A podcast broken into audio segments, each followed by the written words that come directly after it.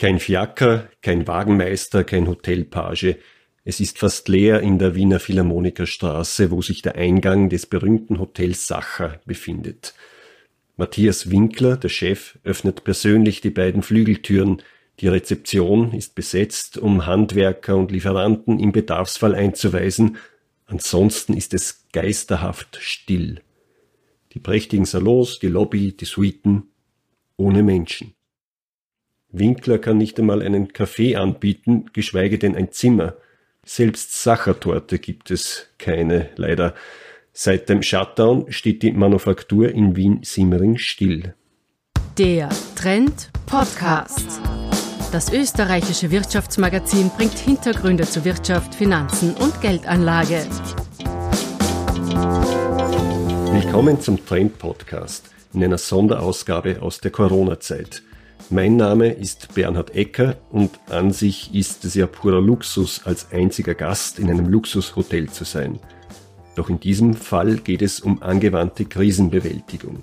In seiner 144-jährigen Geschichte hat das Sacher schon viele Krisen erlebt, darunter zwei Weltkriege. Doch diese Krise, die Corona-Krise, ist die tiefgreifendste. Das Sacher ist das berühmteste Hotel Österreichs und die Familie dahinter ist die berühmteste Hoteliersfamilie des Landes. Winkler ist der Schwiegersohn von Elisabeth Gürtler, langjährige Opernballchefin, zuletzt auch an der Spitze der spanischen Hofreitschule. Sie hat noch lange das Hotel Sacher geleitet. Sacher Hotels gibt es in Wien und Salzburg, dazu kommen Cafés etwa in Graz und Innsbruck. Auch das Hotel Bristol am Ring gehört zur Familie. Wir setzen uns in die Lobby und starten. Und die erste Frage angesichts dieser unfassbaren Leere ringsum drängt sich auf. Wie geht es Ihnen damit, Herr Winkler? Es gibt den Spruch, der Mensch gewöhnt sich an alles. Hm. Also ich habe mich noch nicht daran gewöhnt. Das ist äh, Herzblut, das man da jedes, jeden Tag vergießt. Und es ist, es ist dasselbe Hotel, es ist dieselbe Polsterung, auf der wir sitzen, es sind dieselben Farben, dieselbe Marmor, dasselbe Holz. Aber die, die, das, das zentrale Element eines Hotels sind immer die Menschen, jene, also die Gäste auf der einen Seite und die Mitarbeiterinnen auf der, auf der anderen Seite. Beides fehlt. Ähm, ja, wir haben uns noch nicht angewöhnt und wollen uns natürlich auch nicht angewöhnen. Soeben wurde von der österreichischen Regierung der 29. Mai als Wiederöffnungstermin der österreichischen Hotels fixiert. Doch Winkler wird erzählen, dass das noch längst nicht der Termin sein wird, an dem auch seine Häuser die Pforten öffnen.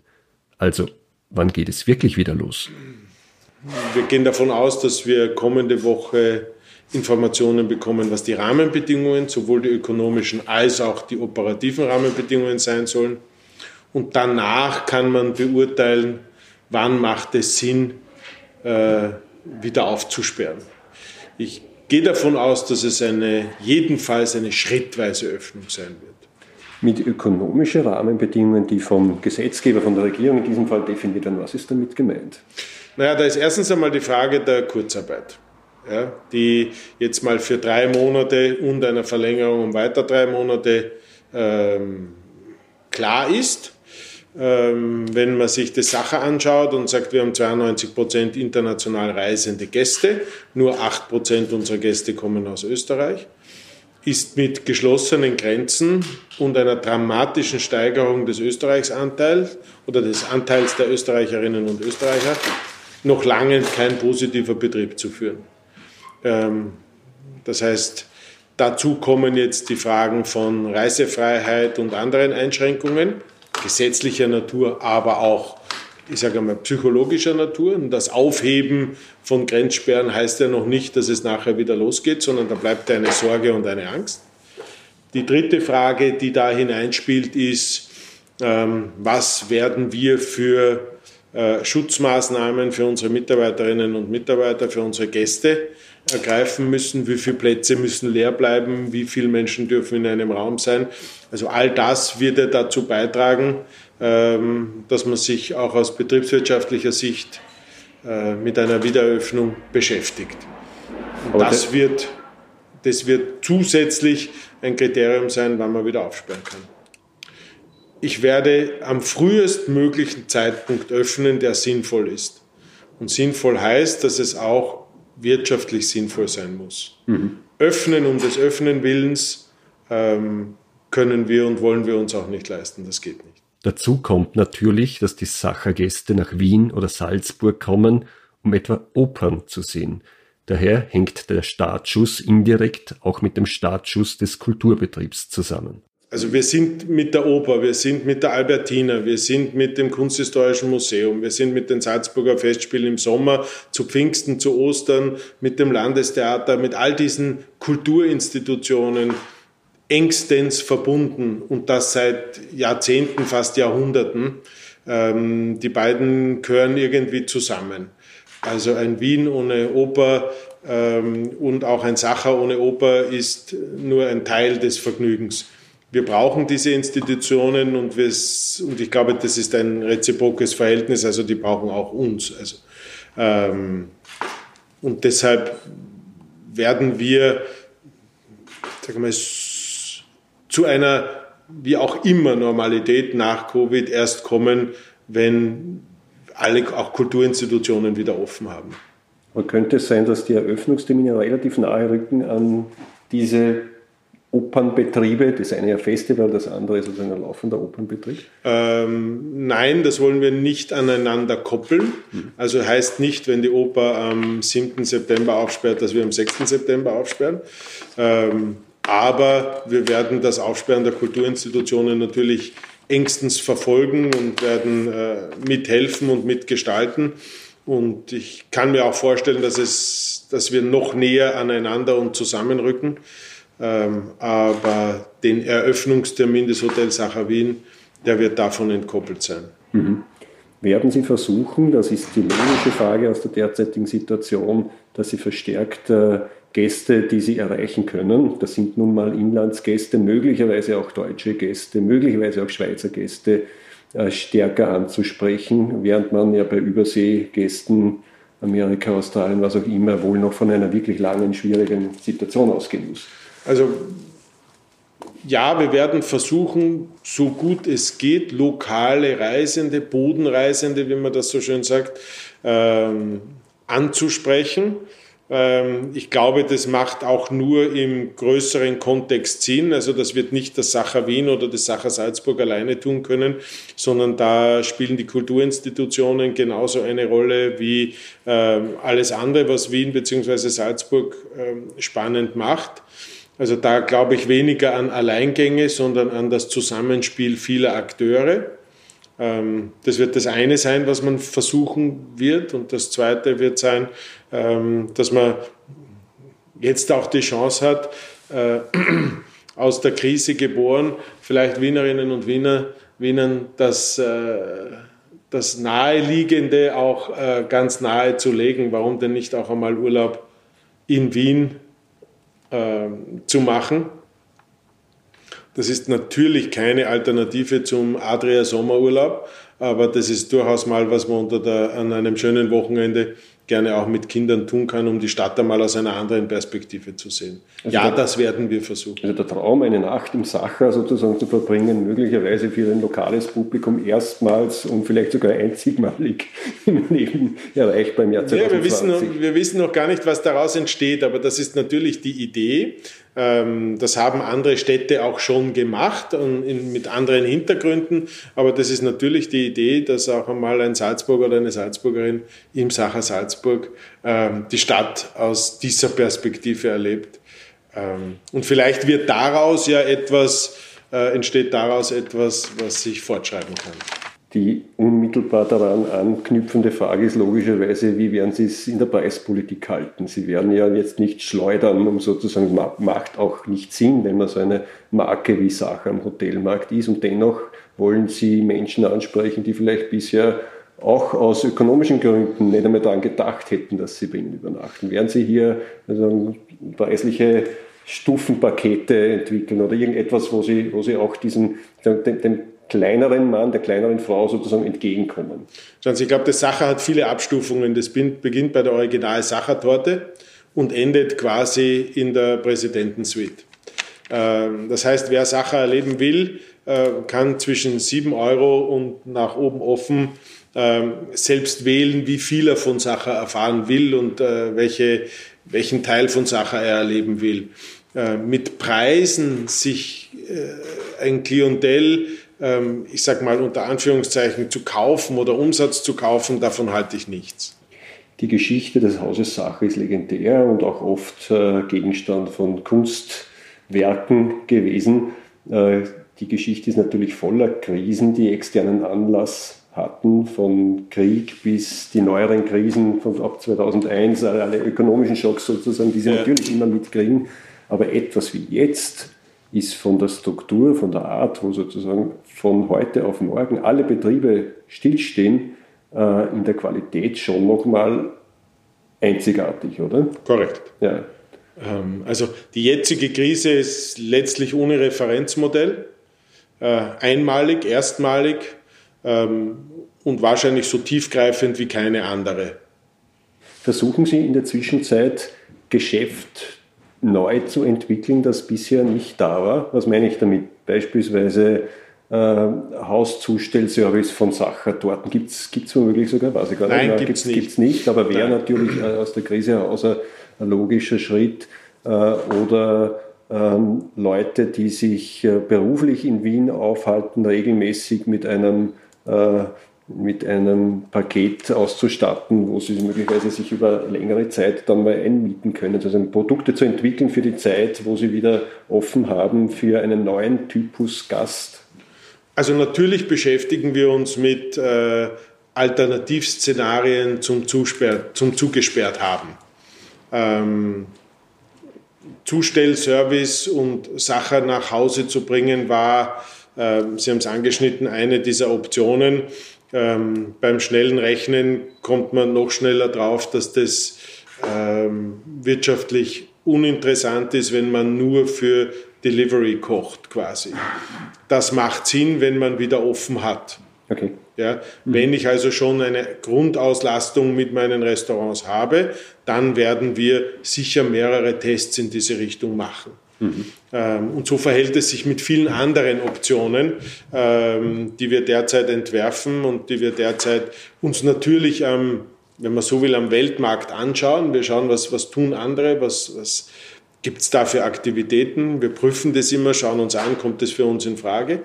Und der zweite Kanal ist, wir sind letztlich fast mit allen Mitarbeiterinnen und Mitarbeitern in Kontakt und schauen, was gibt es da für Optionen und für witzige Ideen und für vielleicht auch Geschäftsideen, äh, die wir in Zukunft und oder jetzt schon beginnen können. Mhm. Äh, ehrlicherweise war da noch nichts Dramatisches dabei, das äh, auch wirtschaftlich großen Sinn gemacht hätte. Ein Metier, in dem man nicht mehr Hände schüttelt, in dem man Gesichtsmasken tragen muss, möglicherweise, auch wenn das vielleicht welche im Sacherdesign sind, äh, inwieweit äh, droht das seine, seinen Kern, nämlich die Gastfreundlichkeit, die ja auch mit Umarmung, sozusagen mit Nähe zu tun hat, zu verlieren? Eine theoretische, philosophische Frage. Aber wer, also was können Sie tun, um diesen Nukleus Ihrer Branche zu bewahren? Also der Nukleus bestand Gott sei Dank nicht im Körperkontakt. Ja. Wir haben im Sacher Gäste aus über 70 Nationen, da sind sehr viele asiatische mhm. Länder auch dabei und dort ist es ähm, schon seit vielen Jahren ganz selbstverständlich, einander nicht die Hand zu geben und oder Gesichtsmaske zu tragen. Also die Gesichtsmaske im Sacher wird jetzt öfter vorkommen, aber sie kam ja bisher schon vor. Mhm. Ähm, die asiatische Begrüßung mit äh, dem Verneigen äh, wird jetzt halt nicht nur gegenüber asiatischen, sondern auch gegenüber österreichischen Gästen angewandt werden, zumindest für die nächste sichtbare Zeit. Mhm. Ähm, also ich glaube, an diesen Ritualen wird es nicht scheitern, sondern es wird, äh, es wird noch viel mehr als bisher darauf ankommen, ist dieses Hotel, in das ich fahre, echt, ist es authentisch, hat es mit diesem, mit diesem Ort, in dem ich auch bin, eng zu tun? Ist es verwoben? Ist es ein, äh, ist es ein Erlebnis im weitesten Sinn? Ähm, der Luxus, den ich bekomme, ist der nachhaltig und ist der sinnvoll? Also diese Grundfragen werden noch intensiver bearbeitet werden. Und ich glaube, dass es deshalb noch einmal mehr auf die besten Mitarbeiterinnen und Mitarbeiter ankommt, ähm, die in aller Wiener und Salzburger und österreichischer Herzlichkeit einen, einen Workaround finden werden, ähm, um das Händeschütteln durch äh, ein nicht minder herzliches gegenseitiges Verbeugen zu ersetzen. Nun hat die Regierung ja durchaus positive Resonanz erhalten, jetzt was diese erste Phase des äh, Covid-19-Managements betrifft. Also dieses, die Entscheidung früh in einen sehr äh, akzentuierten äh, Shutdown zu gehen, Lockdown zu gehen. Äh, die Zahlen, muss man sagen, haben sich auch entsprechend gut entwickelt. Es gibt jetzt doch eine sehr breite und mit jedem Tag heftiger werdende Diskussion, was die einzelnen Schritte des Wiederhochfahrens betrifft, ob es sinnvoll ist, die Schulen so lange zuzulassen, ob diese 400 Quadratmeter Regelungssicherung äh, jetzt, jetzt, jetzt gescheit ist oder nicht. Äh, für Ihre Branche betrachtet, Sie müssen relativ lange warten, muss man sagen. Äh, würden Sie gern schon früher starten? Fühlen Sie sich hier, äh, und es gab Kritik von einigen Kollegen, dass man hier informationsmäßig eher ausgehungert wird und eigentlich nicht recht planen kann. Wie sehen Sie diese Situation? Ähm, auch wenn es, oder mit dem Risiko, dass es nicht populär sein mag, ähm, die Regierung hat meines Erachtens eine eine unzweifelhafte Grundentscheidung getroffen, nämlich dass äh, Menschenleben ähm, zu retten sind. Ähm, und diese Entscheidung halte ich für richtig und deshalb hat es, glaube ich, zu diesem Grundprinzip auch keine ernsthafte Alternative gegeben. Und viele Menschen und auch die Wirtschaft haben akzeptiert, äh, zu welchem Preis das zu geschehen hatte. Ähm, ich glaube, wir sind nicht heraus aus der Krise und ich bedauere sehr, dass wir mitten in der Krise eine Art von Wahlkampf beginnen, wo äh, eine Partei gegen die andere und nicht eine Idee zu der anderen dazukommt. Also ich orte hier schon wieder sehr viel Klein-Klein ähm, und einer gegen den anderen. Genau das Gegenteil wäre in der jetzigen Phase gefragt, nämlich ein Wettbewerb der Ideen, die uns nach vorwärts bringen ähm, und nicht ein, ein, sozusagen, wer ist schuld oder wer hat äh, ja, letztlich die, die, diese Schuldigensuche. Sie meinen äh, mehr Opposition gegen Regierung oder auch. Äh, Nein, ich glaube, ich verstehe, dass die Rolle einer Opposition derzeit hm. sehr schwierig ist. Hm. Aber ich glaube, eine Opposition könnte sich durch konstruktive Vorschläge, hm. die uns nach vorwärts bringen, äh, gemeinsam. Ähm, das wäre viel wünschenswerter als ähm, die Debatte gestern im Nationalrat. Ja, die, hat, mhm. die hat uns, also das war ein politisches Geschehen, als solches verstehe ich es auch, aber es hat uns als Unternehmen genau gar nicht geholfen. Mhm. Und ich glaube, wir sind nach wie vor in der Phase, ähm, dass das Ganze aufzuarbeiten sein wird, das ist klar, dass das politische Kontrollprozesse braucht, das ist alles klar, aber wir sind immer noch mittendrin in dieser Krise und da wäre es wünschenswert, ähm, wenn man viel konstruktiver und nicht im Wahlkampfmodus äh, mit den Themen umgeht. Mhm, mh. Womit Sie meine Frage bzw. die Antwort darauf ein bisschen umschifft haben, was jetzt die einzelnen Phasen des äh, Wiederhochfahrens betrifft und ihre Branche. Da gab's Schauen Sie, da gibt es ein ganz klares Prinzip. Die Sicherheit und die Gesundheit unserer Gäste und unserer Mitarbeiter hat die höchste, hat die höchste Priorität. Wenn das nicht 100% sicher oder nahezu 100% sichergestellt ist, bringt es wenig, eine Branche zu Hotels oder Gastronomiestätten wieder zu eröffnen, um sie 14 Tage später, wenn man sieht, es war zu früh, wieder zu schließen ähm, dann hat man den Scherben gleich doppelt auf. Das heißt, ich, so sehr auch ich mir wünsche, es gibt langfristige Pläne und äh, sichere Prognosen, so wenig ist das derzeit möglich. Das heißt, das Eröffnen oder das Öffnen muss sehr gut überlegt sein, weil ein frühzeitiges Wiederschließen exorbitanten Schaden verursachen würde Nehmen wir ein Beispiel, wir eröffnen ein Kaffeehaus und müssen es nachher wieder schließen. Dann ist die Manufaktur der Original Sachertorte angefahren, wir haben die Mitarbeiter aus der Kurzarbeit geholt, wir haben äh, hunderte Produkte wiederhergestellt, es sind äh, viele tausend Liter Schokolade geflossen und dann müssen wir, weil der Virus zurückkehrt in größerem Ausmaß, das Ganze wieder schließen. Ja, dann haben wir eine zweite fundamentale Krise. Also ich würde mir auch wünschen, äh, bald wieder aufzusperren. Aber es muss Sinn haben und ich glaube, dass diese, und es muss sicher sein, und dass diese Fragen halte ich das Vorgehen der, der Regierung für richtig, sie kurzfristig, das ist nicht anders möglich, ähm, und zu einem Zeitpunkt zu machen, in der ein neuer Shutdown des Risikos so gering wie möglich ist. Anfang März, als im fünften Stock in der Sacher Reservierungsabteilung binnen weniger Stunden tausende Euro ausgebucht werden mussten, war klar, wie ernst die Lage ist. Aber muss man sich nun Sorgen machen um das Sacher oder nicht? Wir sind ein Familienbetrieb ja. und äh, sicher in einer privilegierten Situation. Wir sind sicher diesbezüglich nicht typisch, aber wir haben immer sehr vorsichtig Haus gehalten und das hilft natürlich in der jetzigen Situation. Na dann, vielleicht wird's was mit einer Nacht im Sacher diesen Sommer. Das war der Trend Podcast. Diesmal aus Corona-Gründen zwischen Wien, Hausruckviertel und Passau produziert.